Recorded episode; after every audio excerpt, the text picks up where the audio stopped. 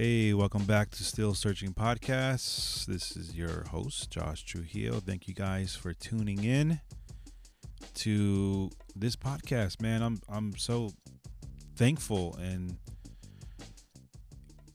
just happy that uh we're coming up on a thousand listens and or downloads. And to be honest with you, if you re if you listen to the first episode of uh, this podcast with Angelina and, and Raul, I didn't know. To be honest, I didn't know anybody was going to listen. I was like, maybe a couple people, a couple of my friends might listen, and you know, it is what it is. But we're coming up on a thousand, so that's a big deal for me. Um, excited about that. This podcast is actually international too. That's a crazy part. It's being listened to in Mexico, Thailand, obviously from the Jeremy Krause episode, which I thought was amazing. Just had a great conversation with Jeremy. So I got listens in Thailand, France, Norway, Belgium, the UK. Bro, it's crazy. Bel- I- I'm wondering if that's Xavier in Belgium. What's up, Doc? If you're if you're listening, shoot me a message. Let's get you on here.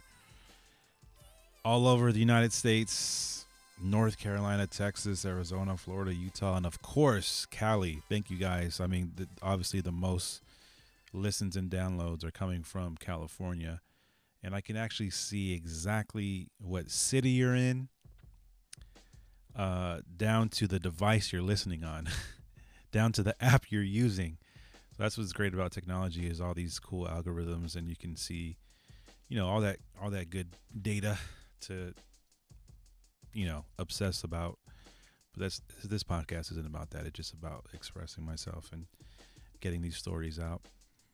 Uh, want to thank you guys. Just please uh, subscribe to this podcast. It really helps the algorithms and the numbers and all that stuff, and help it, it helps it get noticed and picked up. Uh, so subscribe, search "Still Searching," and it'll pop up, and my name will be there. That's how you know it's me. And it's probably the only one with big glasses. Click on it, subscribe, leave a review, rate it. I only want five stars rating. If you think it sucks, just don't rate it. If you think it sucks, just text me or send me a message personally, and then we'll talk about it. But don't do it on online. Just uh, only if it's good stuff, good feedback. Subscribe on uh, Apple, Spotify. Also, if you would like to help me edit the audio, you can donate uh, audio credits um, to this podcast. It'll be in the in the show notes. Um, if you'd like to support on a monthly basis, a dollar, five dollars. My dad gives ten bucks a month. Um, you can do that on anchor.fm slash still searching, and you can do that. Um, so, yes, today's episode was recorded through the wire, and it's our, we're, you know, it, we're, we're getting better. I can do interviews over the phone, and they're recorded into the podcast. Um, so, this is the first one where I actually don't have anybody in front of me. So, it's just a, a conversation over the phone the audio is pretty good. Um, but something happened, and I lost the first 10 minutes of, of our talk with our guest today, the Reverend T.C. Moore, one of my favorite dudes. It's an incredible human being, an incredible mind, a great theologian. I lost the first 10 minutes, and I'm so bummed about it because it was so good. There was just so much stuff in just the introduction of TC and he talks about his story. So the podcast actually picks up, you know, uh, halfway, not halfway, but, you know, mid conversation. So uh, we're definitely gonna have to have, have him come back. But there's so much that we cover here. We're, it's a, it's a, this is the theological podcast. This is our first proper theology podcast. You're gonna hear words and, and new terms. You're gonna learn some stuff, what ecumenical means, exegesis, eisegesis, um, this new popular uh, topic that seems that everybody's talking about is faith deconstruction. Uh, what is it? Why is everyone seem to be talking about it so much? And the takeaway from this podcast is faith seeking understanding. So go into this episode with that in your mind and hope you guys enjoy this episode with TC Moore. Yeah.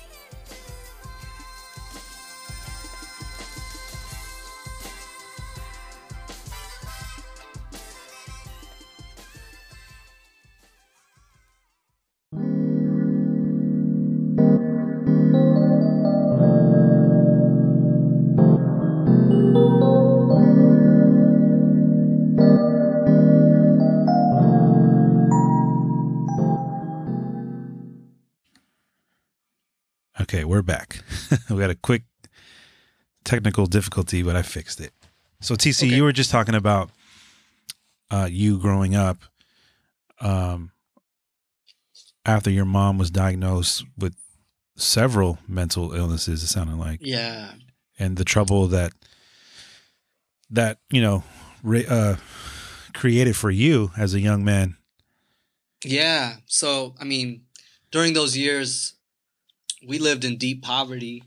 My my mother's only income was was a disability check, which I think was like eight hundred dollars a month or something like that. Mhm. So, you know, I, I, part of the time I, I remember being in public housing, you know, and part of the time being in trailer parks. You know, I, I used to like to say like, um, I lived in trailer parks when you know before Eminem made them cool. You know, Before Eight Mile, it was not cool when I lived in them. Um, and, um, you know, just was exposed to a lot of um, the things that go along with poverty, you know, right? crime, um, started stealing, started slanging, started, you know, experimenting with drugs and alcohol. Right.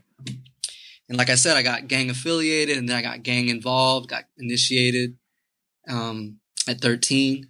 And, uh, you know, after that, it was, it was on and popping. Like, you know, Wow.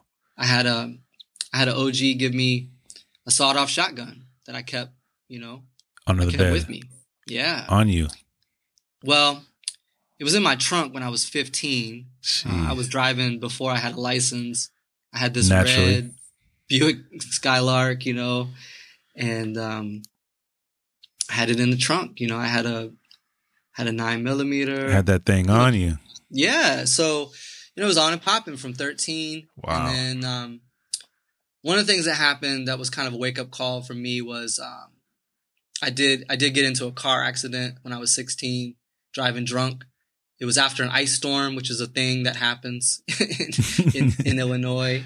Um, everything freezes. It's kind of like a sudden like cold snap, you Yeah. know. And so the roads were slick, and I was drunk, and I I plowed my car into a telephone pole, man Oh. and um, was was going too fast, wasn't wearing a seatbelt, all that, and um, that was a bit of a wake up call. I felt like you know I dodged death, and then um, shortly thereafter, within the span of a few few days, few maybe a week or maybe a little more than a week, um, was the first time I got shot at, and uh, that was a traumatic event because um, it made me question like, do I really want to die for this life? You know, Mm. and I was 16, man. What what do I know? You know, Right. and um, it made me question the brotherhood that I had trusted so, you know, uncritically.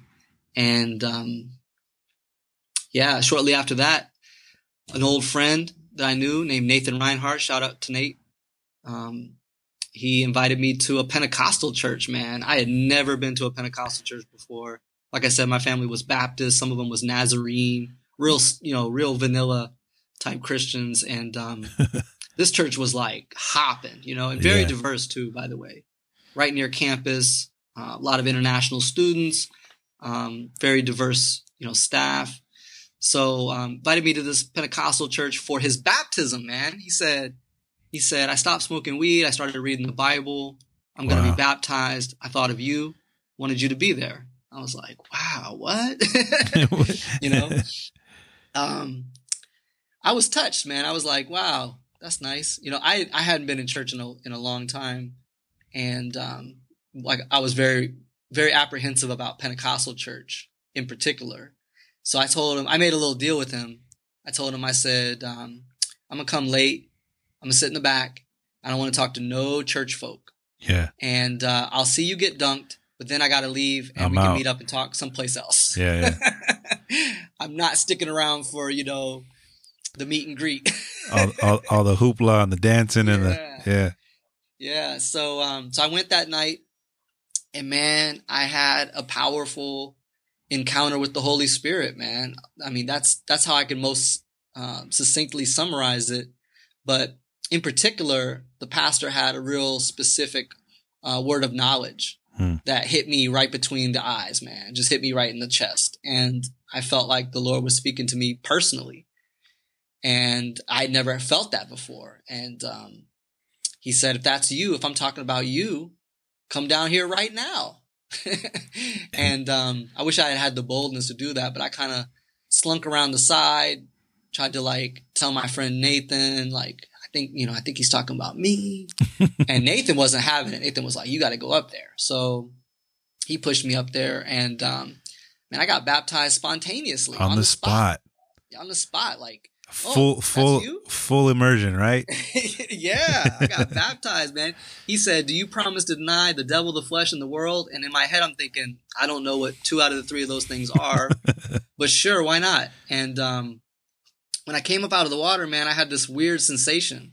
Hmm. Felt like a weight lifted off my shoulders. Hmm. I felt like I was ten pounds, twenty pounds lighter, and um, the first sensation that I had in inside was I felt like, man, I want to go home and tell my mom what happened and give her a big hug. And that was so bizarre. It was like an alien crawled up inside me or something because yeah.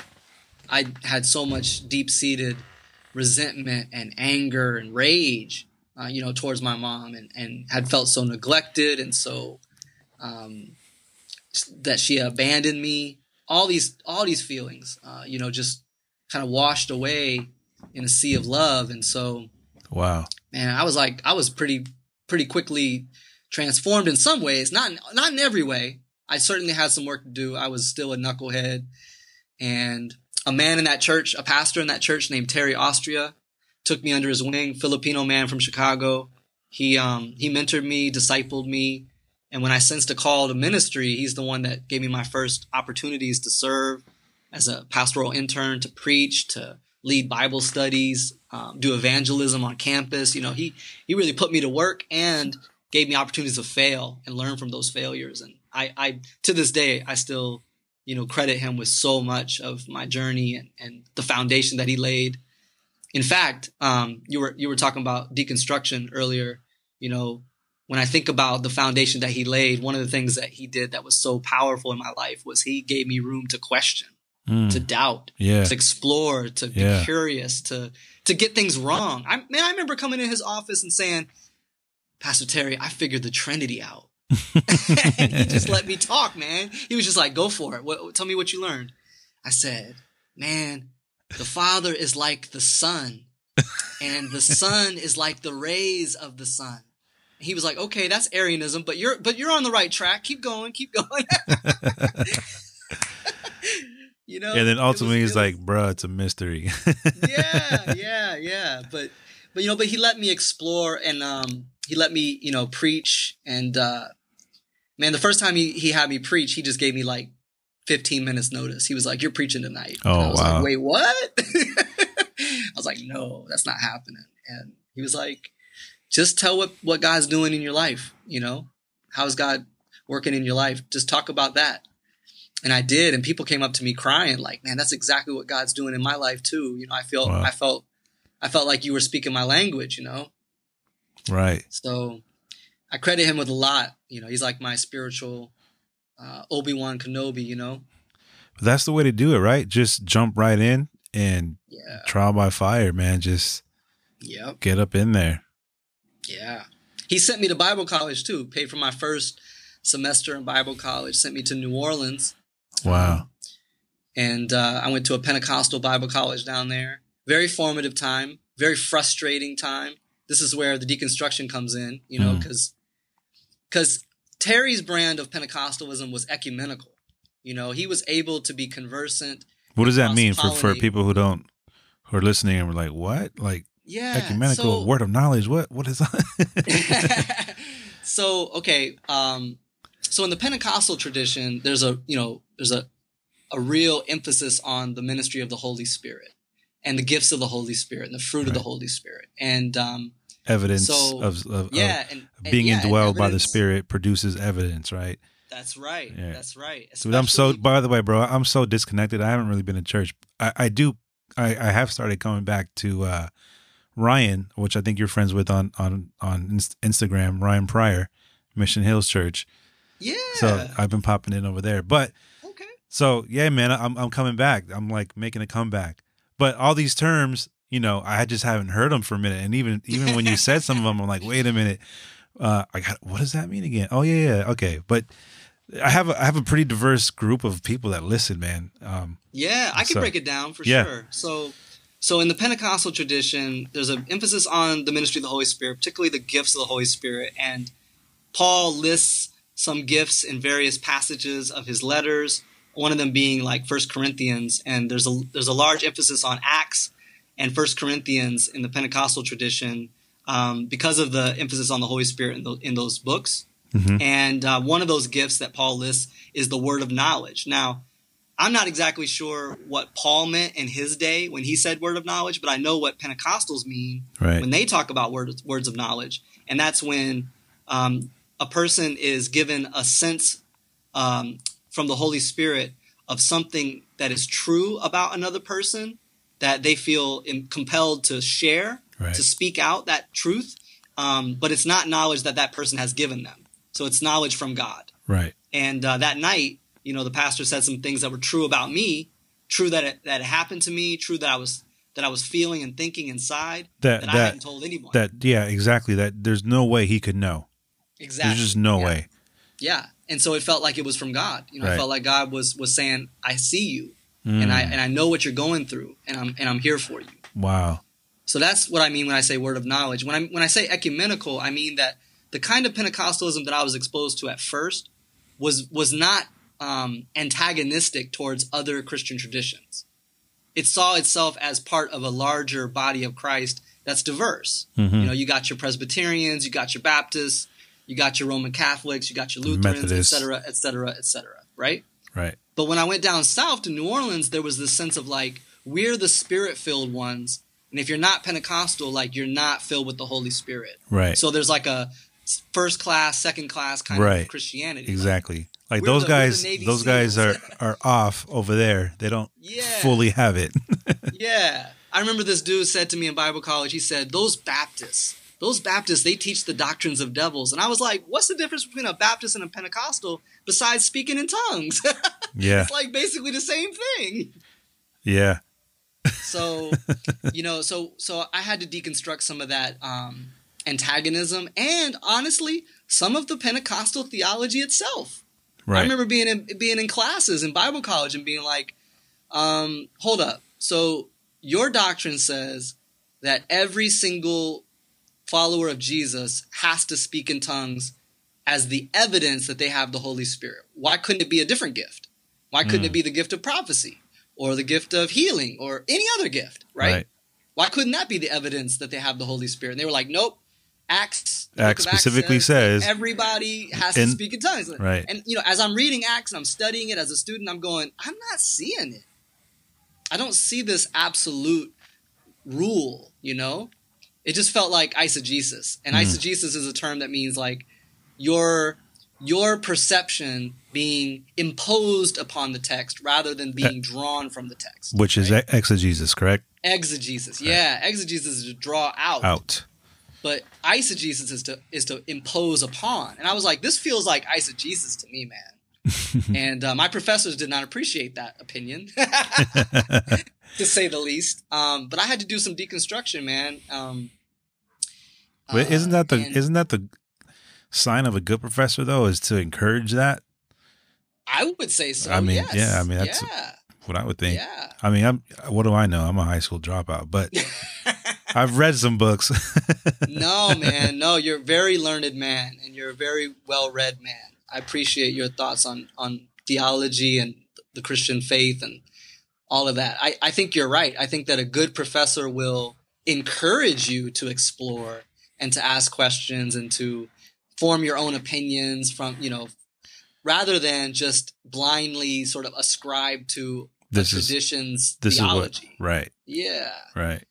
that's why I was upset with the school on a lot of occasions because I felt like you're not teaching me how to do theology. You're just teaching me Pentecostal doctrine. Mm, And there's a difference. right. Like you're not giving me the tool belt. You're just giving me the furniture and saying, Mm. here's the furniture. We already built it for you. Good luck with that. And I'm saying, I want to build my own furniture. right. Because Can I have a theology.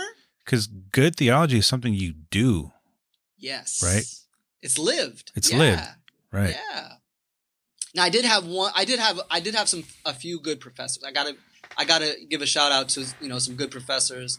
Um, Kevin Brown was the the lone Presbyterian professor at my all Pentecostal Bible college. He was Hmm. like adjunct, you know, and so he taught a few classes. But um, you know, but I, I used to grill him because I would be like, "What are you doing here? You're pre- you're you're Presbyterian. You know, you're not supposed to have the Holy Spirit. You know." Um, but here's the thing about him, though. He was the only professor that lived in the city. Mm. He lived and served in an under resourced neighborhood after the model of Christian community development, uh, after John Perkins' model. John Perkins. Yeah. And all my other professors lived in the suburbs and they would just sort of, you know, commute into the city to do urban ministry and then biz ounce, right? Right. Like you do your thing and then you get out. no, that whole John uh, Perkins model is you're you're in it. You're there. Exactly. Boots on the ground, Yeah. hands in the in the dirt. Exactly. Yeah. So that drew me to Kevin Brown, man. And, and I said, man, I want to learn from you.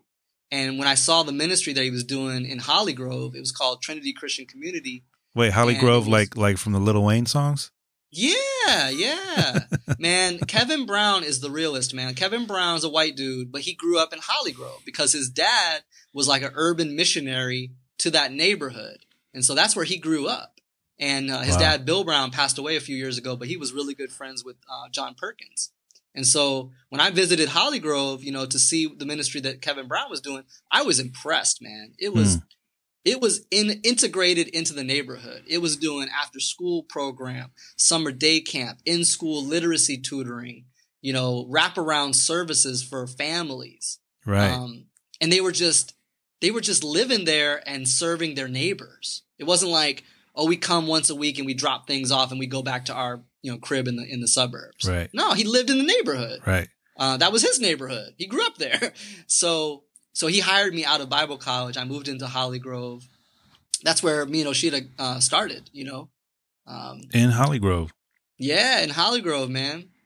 And um, Osheta's your wife, by the way, who yes, bro, okay, let me just say this about Osheta. How proud are- of you are uh, of Oshita because she's a rock star. man. bro, she's a rock star, right? Like Yeah. she her name is mentioned amongst the names that are just like crushed. There's just this wave of women that Yep. are just crushing it. bro i'm bursting with pride about Osheta, man she has she has come in the game like kicking down doors man i love it um you know we met in new orleans we met uh, visiting that bible college she was on a short-term missions trip kind of like doing an urban plunge and i was checking out the school to see if i wanted to be a student there Yeah. and it was it was sort of like love at first sight man I mean, Oh we just wow. we did like urban ministry together. We did sidewalk Sunday school in one of the housing projects there called the Mary Poppins. and um, I saw the way that she was like caring for these young young people, you know, and I was like, wow, ministry partner. but I was obviously, I, you know, obviously I was like, you know, I want to get to know this girl, and so we exchanged uh, emails at first. Um, we kissed dating goodbye, so we were, you know, not yeah, none of that. we were not dating. We were, Right. you know, considering courtship back in those days in, in our circles. Um, but yeah, man, one, you know, we did the long distance thing. She went back to Texas. I went back to Illinois. We did the long distance thing. And then when I moved to New Orleans, she moved to New Orleans. Um, when I graduated, we got married. Like I said, we moved into Holly Grove together. And that's where we started our, we started our marriage in urban ministry, just Mm. dove in right in it. and um, had our first son. Our first son was born in New Orleans, and um, and then we were planning to be there for life. I mean, we were just loved New Orleans, just sold out. By the And way, by the way, by the, by the way, I'm sorry about about your uh, Saints, bro.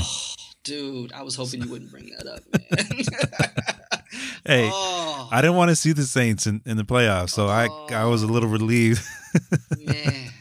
See, I don't. We don't have that many more years with Drew Brees. yeah, man, and Drew I'm like, Brees is a is is is amazing. Yeah, the clock is ticking, man. We got to get some more some more championships under our belt. Yeah, I think you might have But maybe a one to two year window, and that's it, bro. Exactly. Next year's got to be it. It's gotta be it. But um, but Katrina had different plans for us, man. We, yeah, we were there, and we were. Osheta was pregnant with our second son, and um, we had evacuated the year before Katrina for a hurricane called Ivan, and it basically missed New Orleans. It didn't cause much damage, so we were kind of a little gun shy when Katrina came around. We were kind of like maybe we should just you know sit it out, like weather the storm. But then I thought about you know she's eight months pregnant. You know we should probably get out the city, so we evacuated New Orleans the day before Katrina hit. Wow. Um, headed for Texas, where my wife's from. My wife's from near Galveston okay. and um, man, this part this part of the story is kind of funny actually. Um, so there was a couple in our church that were um, names uh, Jason and Jennifer Brunet, real Cajun name Brunet, Brunet. and uh, they were not planning to evacuate, but we begged them to come with us. And uh, we had a little cat in a carrier. We had uh, our oldest, our our, our firstborn uh, son, who was like three at the time, and um, and then you know we went to go pick them up the day we were evacuating. And Jason comes with a little carrier of his own. I'm like, what's this? And he, I did not know this, but he had a pet rat. what he called a fancy rat a fancy and, rat. Uh, yeah, fancy rat. And so I like to say that I evacuated New Orleans with um, an eight month old, eight month pregnant wife, a toddler, a cat, a rat, in a minivan. oh man, that Sounds like a bad joke, but it's true. And um, we got out of there. It took us 20 hours to get to Galveston. wow. It usually took us like seven. Jeez. So traffic was horrible. so when you um, left, did you like like pack everything up or just like whatever you could grab? That's the thing. That's the thing. Like we didn't expect to be gone, gone. We just expected to like, you know, Ah. the storm blows through, you come back. yeah. So we just took like, you know, a weekend's worth of clothes, and I took my computer, and we took like, you know, birth certificates and stuff, right? Right. But we were hoping we was hoping to be like three days, and then I'm watching I'm watching CNN or something, some cable news channel, and Mayor Nagin comes on the TV and he's like, "We will begin to allow residents back into the city in weeks, possibly months." And I was like, "What? what do you mean weeks, possibly months? Wow. Who who can That's do right. that?" Ray Nagin, right? Was that was his first name? Uh, I think so. Yeah, was it Ray? I, it might have been. It might have been. Yeah. um, so many of those mayors came and go, came and went, man, because New Orleans had a real, real hard, difficult um, problem with corruption. You Yeah. know, several judges went to prison, congressmen went to prison, Because of Katrina. mayors. Because of what? Because of Katrina, right? Or because of the well, the well I think it was long before that. Oh, okay. Yeah, I mean, that probably exacerbated some of the corruption for sure. right. But uh, yeah, man. So suddenly we realized we wasn't going back. Mm, we're like, whoa, we gotta figure out where to live, Um because we can't just wait around in Texas for weeks, possibly months. We we didn't have it like that. Right. You know, I was I was um poor urban missionary. yeah, yeah. So um, a friend of mine that I went to Bible college with, he had, he had moved up to Boston to go to Gordon Conwell for seminary, and he called me and said I could, you know, we could stay with them till we got on our feet, and he encouraged me to check out Gordon Conwell, which turns out I loved, you know, and um, graduated from Gordon Conwell. We moved up to Boston and uh, graduated from Gordon Conwell. Um, did a lot of ministry up there. Beautiful friendships and wonderful relationships that we deeply cherish up there. So good times in, in Boston, In man. Boston. But but going back to Osheta, man, woo! Osheta Osheta went on a journey on, on her, of her own of what it means to be a peacemaker Right. um, when we were living in New Orleans, and um, and in that whole season of transition up to Boston, and that out of that f- flowed her first book, Shalom um, sisters. Shalom Sisters, yeah, and um, and that book kind of put her on the map in a lot of in a lot of ways, especially among like Anabaptist Mennonites, which is a tradition that values peacemaking and Right. has a historic roots in in uh, in pacifism and Right. nonviolence. Right. Yeah. So now she's on staff at Woodland Hills, Greg Boyd's church. I was just Um, going to mention Greg Boyd. Um, Yeah. Because I Greg, like it. Just like I said in the beginning, like just reading certain guys. You know, um, Greg Boyd, N.T. Wright. Um, Yep. uh, what's the dude from uh, Missouri, Kansas City, or oh, St. Joseph's. Brian Zahnd. Brian Zahnd? Yeah. Um, and all these guys write about this stuff, and you know that's how we kind of all get connected. But Yeah. and and and what's happening right now, like I mentioned earlier, is like you these women that are just killing it, like the Jen hat, hat, hat makers, the Sarah Bessies, the mm-hmm. Osheta Moores, like all these. You know what I mean? All these women are just are are are just like I said earlier, just putting us to, to task a lot, or a lot of guys, or just Yeah. just in general, just calling out a lot of stuff that Yep.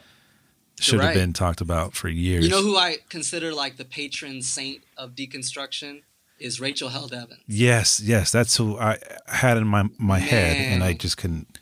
She really gave voice to a lot of us, you know. Mm, She really she put her journey um, of rethinking and relearning what it means to be a follower of Jesus. She put a lot of that out in public, you Right. know. She talked about it. She wrote about it. She was open about her questions, and She- a lot of us live Yeah. vicariously through her. yeah, You know. but one of her most famous books, and, and what she did was the um, I I don't I uh, the the title eludes me, but she oh the a year of biblical womanhood, Yeah. Yeah. and that's what that was like a big one. that was a big one where she literally Mhm. went and stayed outside Yeah. while she Yeah. was on her cycle. Because Yeah. that's what the scripture says, right? You gotta Right, you gotta right. put your wife out. She was she was exposing a type of biblicism um, that is toxic Hmm. and that and that needs to be deconstructed. When I mean when I say biblicism, I mean a sort of literalism applied to the Bible that that seems very pious, Mm, but actually ends up being a form of control right, where only certain people get to decide what's biblical, quote unquote, right? right, right. and um, and control others with that with that word, right? And so she felt like biblical womanhood was this catch-all to just control women.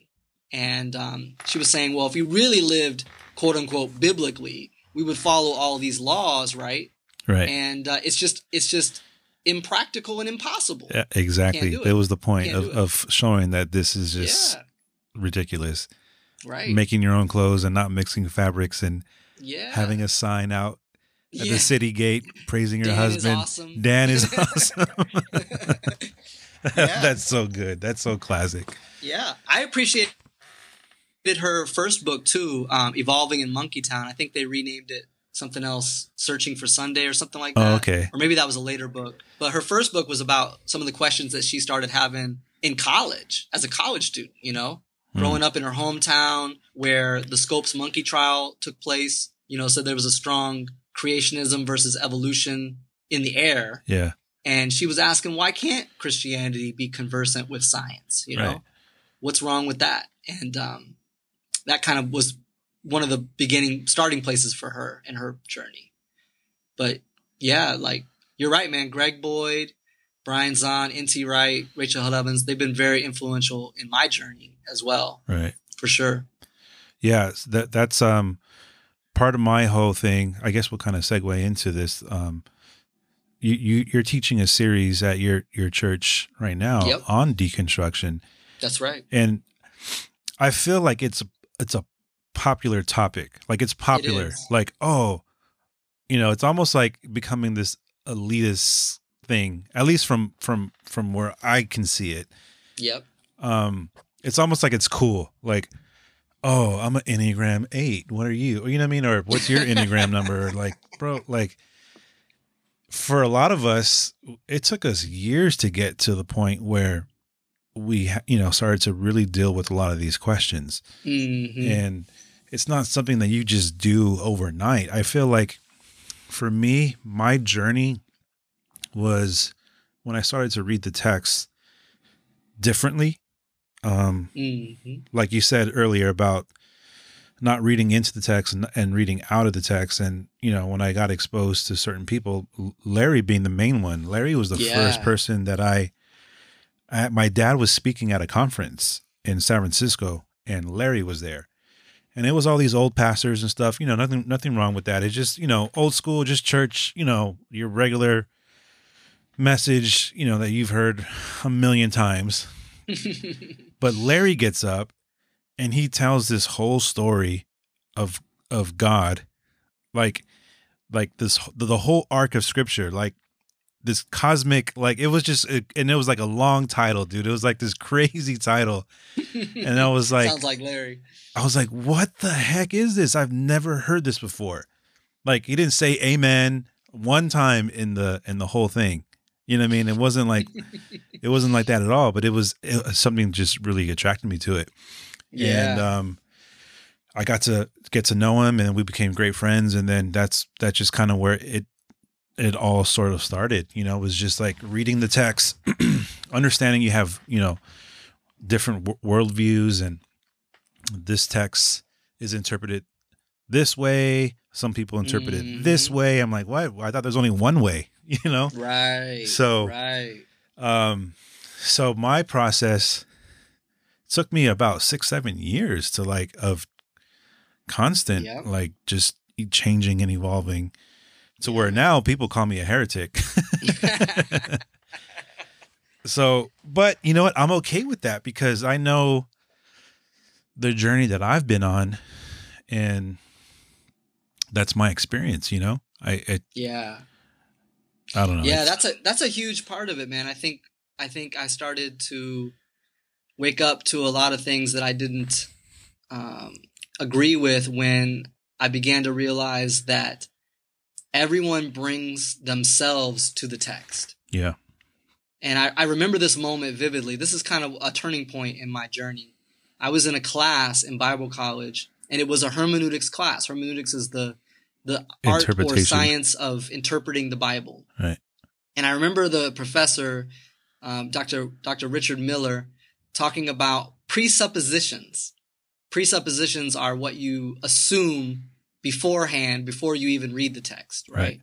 And he said everybody has presuppositions, and I raised my hand. I said, "Not me." I was one of those students, yeah, one of those yeah, kind yeah. of students. I had to argue with the professor, and so I, I, I raised my hand. I said, "I don't have any presuppositions. I'm like a blank slate. Mm. I come to the text, and I just let the text teach me. You know, that's that's the kind of student I was, right?" and Dr. Miller said, "TC, of all the students in this class, you have the most opinions of anyone. And every single one of those opinions is one of your presuppositions when you come to the text. And I was Boom. like, oh, dang. Wait a minute. like, he might have a point. so I started realizing that, you know, everyone has a social location, a, a place from which they're reading the text, you know.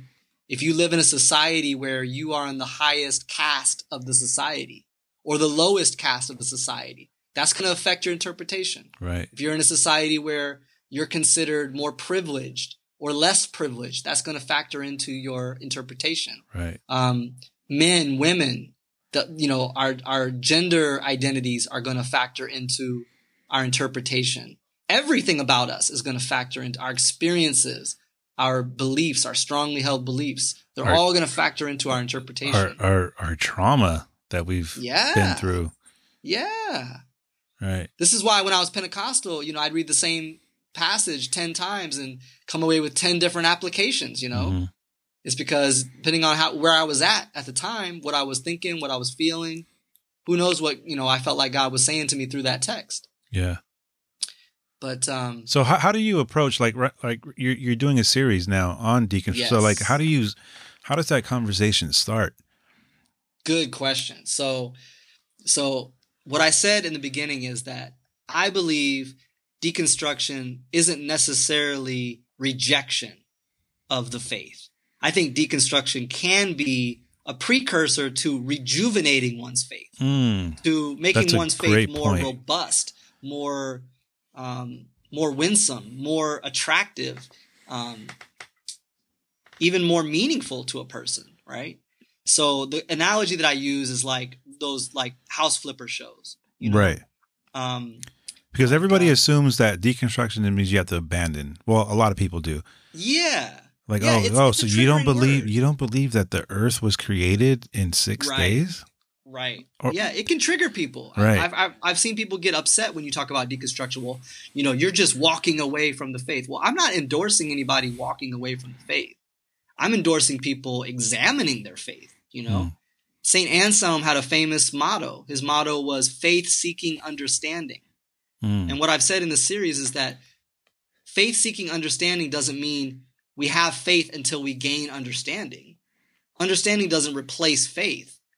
Faith is this thing that Anselm saw as love for God.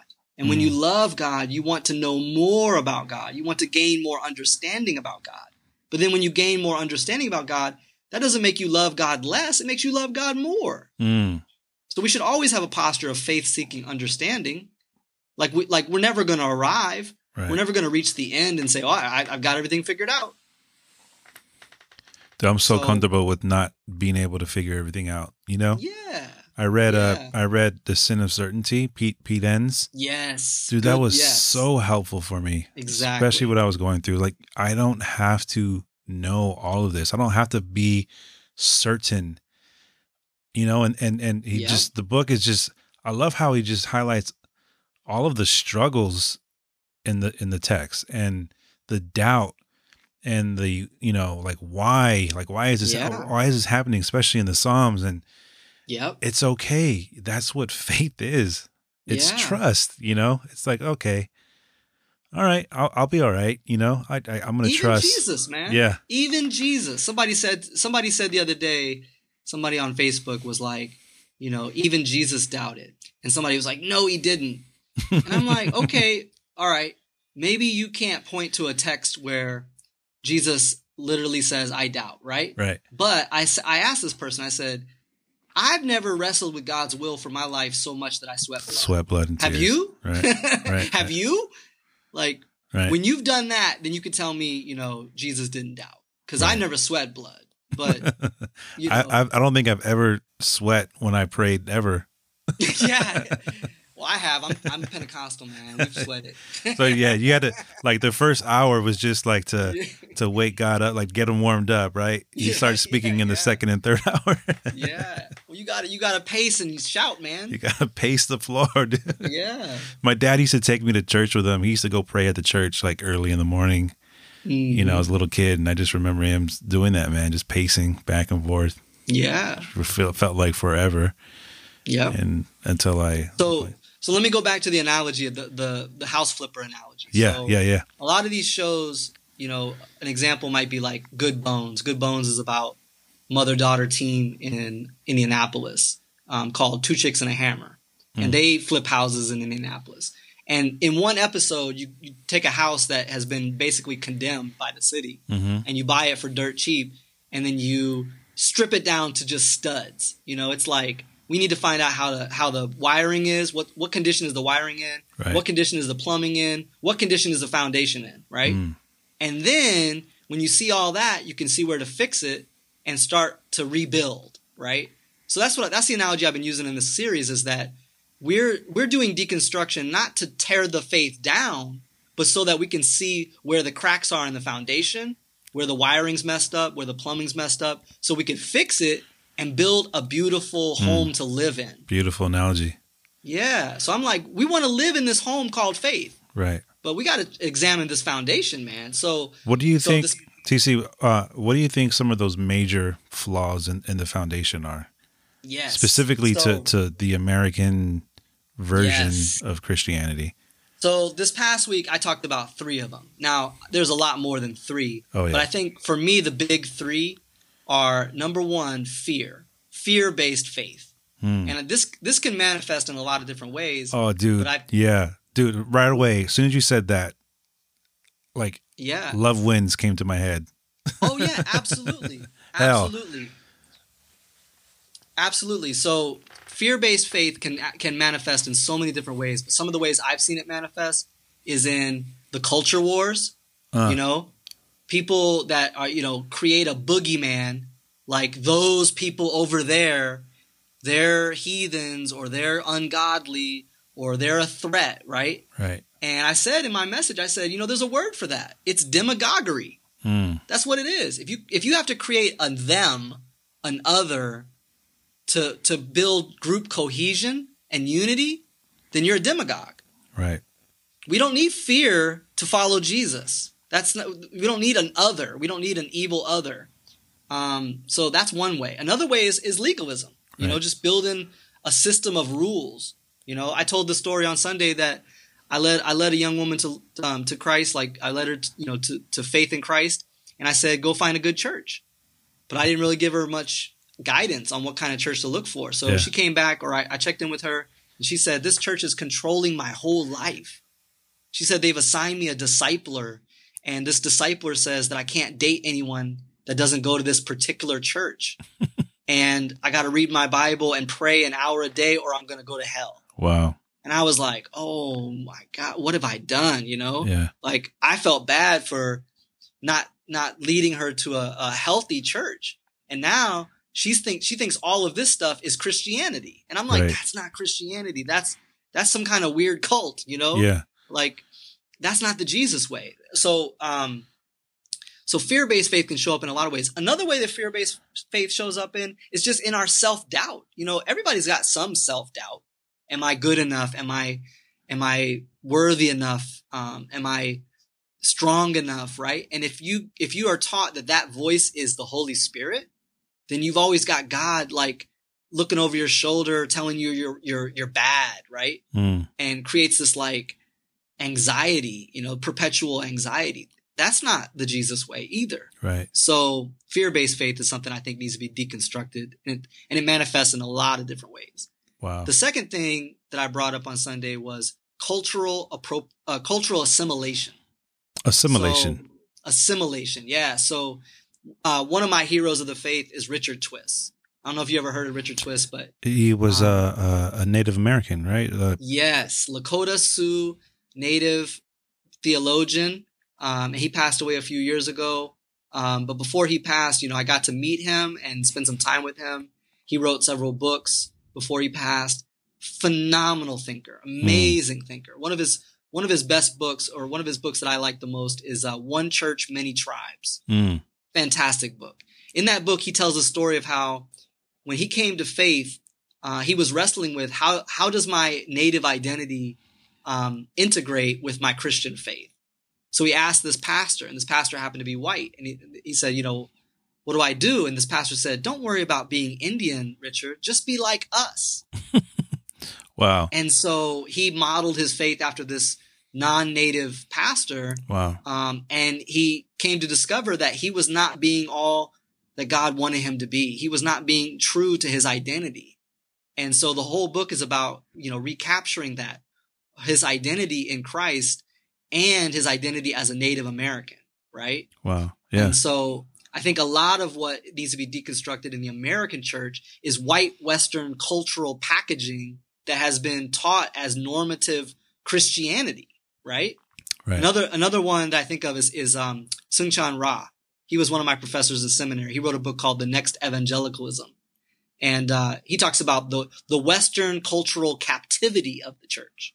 Right? Yeah. That the Western culture is like Babylon, and it's captured our imaginations for what Christianity should be and could be. Right? yeah. And it's told us Christianity is individualistic. Right. Christianity has My a racial sin. hierarchy. right. Christianity is, you know, materialistic and consumeristic. And we can't think outside that box. You know, we just think that's normal Christianity, Yeah. but it's not. It's not the Jesus way. Right. So, so theologians like that have, have helped me peel back the layers of cultural assimilation uh, and syncretism that's gone on in in the Western world with Mhm. Christianity, right? So I think that's a huge one. And then the last one, this one's kind of like on the other side a little bit. I said relativism, you Mm. know, because on the progressive side, I think what needs to be deconstructed is this idea that well, Jesus said some good things. He's a good teacher. I like some of the things he said. Uh, but I also like Rumi, you know, and I like these other gurus. Yeah. And so why can't I just have like Ram a smorgasbord, yeah, of uh, of spiritual teachers, and that's my faith, right? And I think that that is just as much part of the air we breathe, the cultural um, moment that we're in, as the white Western cul- cultural captivity. So, you know, that's post modernity capturing our imaginations, right? Mm. That's the deconstruction. that's the deconstruction of modernity becoming the new normal. Right. Um, And that and that's where I kind of feel like it's popular now. yes, You know, to incorporate. Well, you know what? I'm reading Richard Rohr, and he's kind of like that one guy who some people think he's just a kook, or he's onto something. Yeah. You know. Yeah. So I don't know. I have mixed feelings about Rohr, you know, for, Yeah. for the very same reason that you just said. Yeah. You know, I think that some people read Rohr and they come away with an idea that, oh, Jesus is just one path to God, one way to God among many, and I can have my Jesus, Jesus-y faith, and I can have this other stuff. Um, and I don't really need, I don't need to be exclusive with Yeah. Jesus, right? And it's kind of isn't it so weird too that he's a he's a he's of the Catholic tradition. Yeah, yeah. Well, Catholic tradition is very broad. I think yeah. has a lot of different streams within it as well. Right. You got your And, Jesuits, you got your Dominican. Right. you know, and he's a, different- Franciscan. Yeah, yeah, yeah. But uh, but yeah, I think I think relativism is something that needs to be deconstructed. I think, and this is what I this is what I ended with, and, and I'll put it I'll put it like this: the foundation we want to have is the Jesus way. Mm, And I think that for me, the the bedrock of the Jesus way is what Scot McKnight calls the Jesus Creed, mm, right? Scot McKnight says the Jesus Creed is his signature rabbinical teaching that he added to the Shema. He he revised the Shema. Now, for for those who don't know what the Shema is, the Shema is um, a prayer in in Judaism Hero that a- Israel. A, a, Right. a, a devout person would say every morning and every evening. Um, and it's, you know, it's the beginning of uh, Deuteronomy, I think it's three, Deuteronomy three. Um, love the Lord your God with all your heart, with all your soul, with all your strength, right? hmm And then it goes on from there to talk about, you know, write this on your doorpost, talk about it when you're on the way, that whole thing. Well, Jesus quotes that part, but then he adds to it a passage from Leviticus, love your neighbor as yourself. And he puts those together and says that those are the twofold greatest commandment, Right. right? And I think that's the essential. Following Jesus is loving God by following Jesus, by obeying Jesus and loving your neighbor as yourself. It's a Mhm. way of love. I think that's the essential Jesus way. We've built on top of that a lot of other stuff. So much other stuff. Yeah, so much other stuff. Uh, but that's the essential Jesus way. And if you can, I guess, if you can um, deconstruct down to that foundation and rebuild on that foundation something beautiful, I think that you're in good shape. Right. Right. And that's what I'm trying to do. Yeah. And it's funny too because when I was like in the middle of my decon, like just like heavy, like I don't know if I even really believe this, almost to the point, but I Mhm. felt Jesus was like closer than ever. yeah, It was right. weird. It's a weird thing. Like that's Yeah. how I know that it was real for me. You know, it was Mhm. just my own struggle, my own journey, and then feeling because I had no desire, you know, to go to church at all or even to be around like a lot of Christians, you know. Yep. But the farther I, I was away from all of that, I still felt like incredibly close. Yeah. It, it it's weird.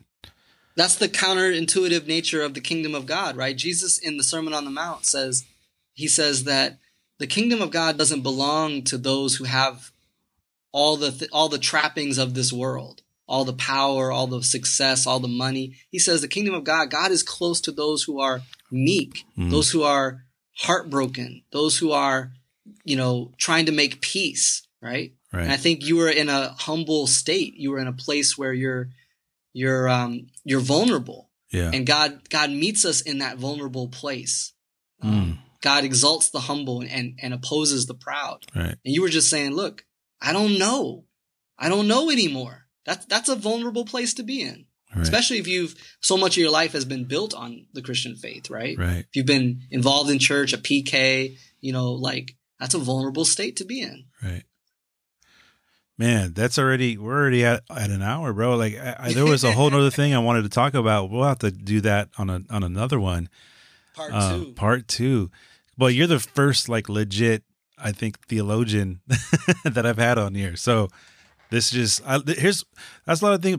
Like I love to talk theology. I love it, and I miss that. Like I miss hanging out, like you know, like Larry's house. We're smoking cigars, having some yeah. just talking the Bible, and it was like three, four hours would just go by, and Mhm. it just like you just can't get enough of it. So that's one thing that I still love. Like That's why I'm still like I'm reading three books right now, and I just feel like it's kind of getting re- rekindled that passion, and so I'm excited, man. So I, I, reached out to you, and I'm like, man, let's let's let's get you on here. So thank you so much, man, for coming on. My pleasure. We man. definitely have to do it. And you know what? I even cut off your story too of, of you when you transitioned from Boston to Los Angeles and your time here and then where you're at now Yeah. in Minnesota. You were I'm snowed in, in. Twin Cities now, you're in man. you're you're snowed in today. Yeah. we have We no clue. Get like a foot of snow. We only got like six inches, so that's that's nothing for Minnesota. And Minnesotans are like six inches. That's nothing. Dude, it rained yesterday and on the news it was like now covering storm watch 2020 like bro it it rained like that. half an inch. I remember that. I remember being in LA and people forget how to drive when it rains. Man, it's like it's just water people. Come on. Yeah, chill. oh man, it's yeah. LA was a trip. Sometime we gotta. Sometime we gotta talk again so I can tell you about my LA experience. Um, Yeah, you didn't like it, right? I mean, it wasn't I had a rough time out there, man. I'm not gonna lie. yeah. It was it was not ideal. Yeah. And uh, I mean, definitely some relationships that I formed out there, I cherish deeply. But in terms of like my um, my fit in the city, Yeah. it just didn't it didn't fit for me. Man. Right. It's not cut out. I mean, it's like yeah, yeah, it's a weird place, man. It's a it's a weird vibe here. To be honest, there's a lot of just fake stuff. yeah, That whole Hollywood thing, so overrated. yeah. And and man, the cost of living is prohibitive, and Tell me the about it. distance to get to your friends, man, just to see your friends is like is prohibitive, and yeah. Uh, yeah. traffic, but So it was, it was a lot of challenges to live in in LA. Um, but I, but I, some of the work I did there, I'm really proud of. Yeah. Um, you know, and some of the, like I said, the relationships I deeply cherish. right. All right, TC. Well, thank you again, man. Um, do you have any plugs or any uh, anything you want to shout out? Any where where can we find you online? The church, Yeah. the podcast, or the Yeah, I'll shout out my church. You know, our church is called Roots Covenant Church. Roots Covenant? Um, we like to consider ourselves a community of misfits on a mission, finding Mm. identity in Jesus. Nice. I love and that. uh, we're at rootscov.org, um, C-O-V. Or you can check me out at tcmoore, M-O-O-R-E dot net. That's my main blog. Nice. And and pick up Shalom Sisters on Amazon. Yeah. I ran into I ran into Rob Bell one time on Fairfax Avenue in LA. Really? He was walking the yeah, he was walking the opposite direction to me and I said, "Hey man, my, my wife just wrote a book called Shalom Sister." I was trying to get her in the back house on the pot on the on the Robcast, podcast. Yeah, right? the I said, my, my wife just wrote a book called Shalom Sisters. He said, That's great. I'm a Shalom Mister. That's so Rob Bell. That's On the spot. Said, man. Shalom, he mister. He just kept walking. Oh man. Where you at, Rob? We gotta get we gotta get Osheta on. yeah. She should have been in the back house, man. She should have been on the po- the Robcast. a long time ago. Yeah. All right, brother. All right. Great catching Thanks. up, man. We'll do this again soon. Let's do it. All right, brother. All right. Peace. Still, the Iliad is dead, the Odyssey is over. Found God within me, started searching for Jehovah. What you searching for? Where you focus at? If it's happiness, no one can give you that. It flows from within, it knows all your sins. You can never win being envious of other men. Covetousness. It's such a sin, wanting what other people have has become a trend. But don't bow down to the dollar bill, y'all. Commercial consumerism is trying to kill y'all. I'm trying to heal y'all.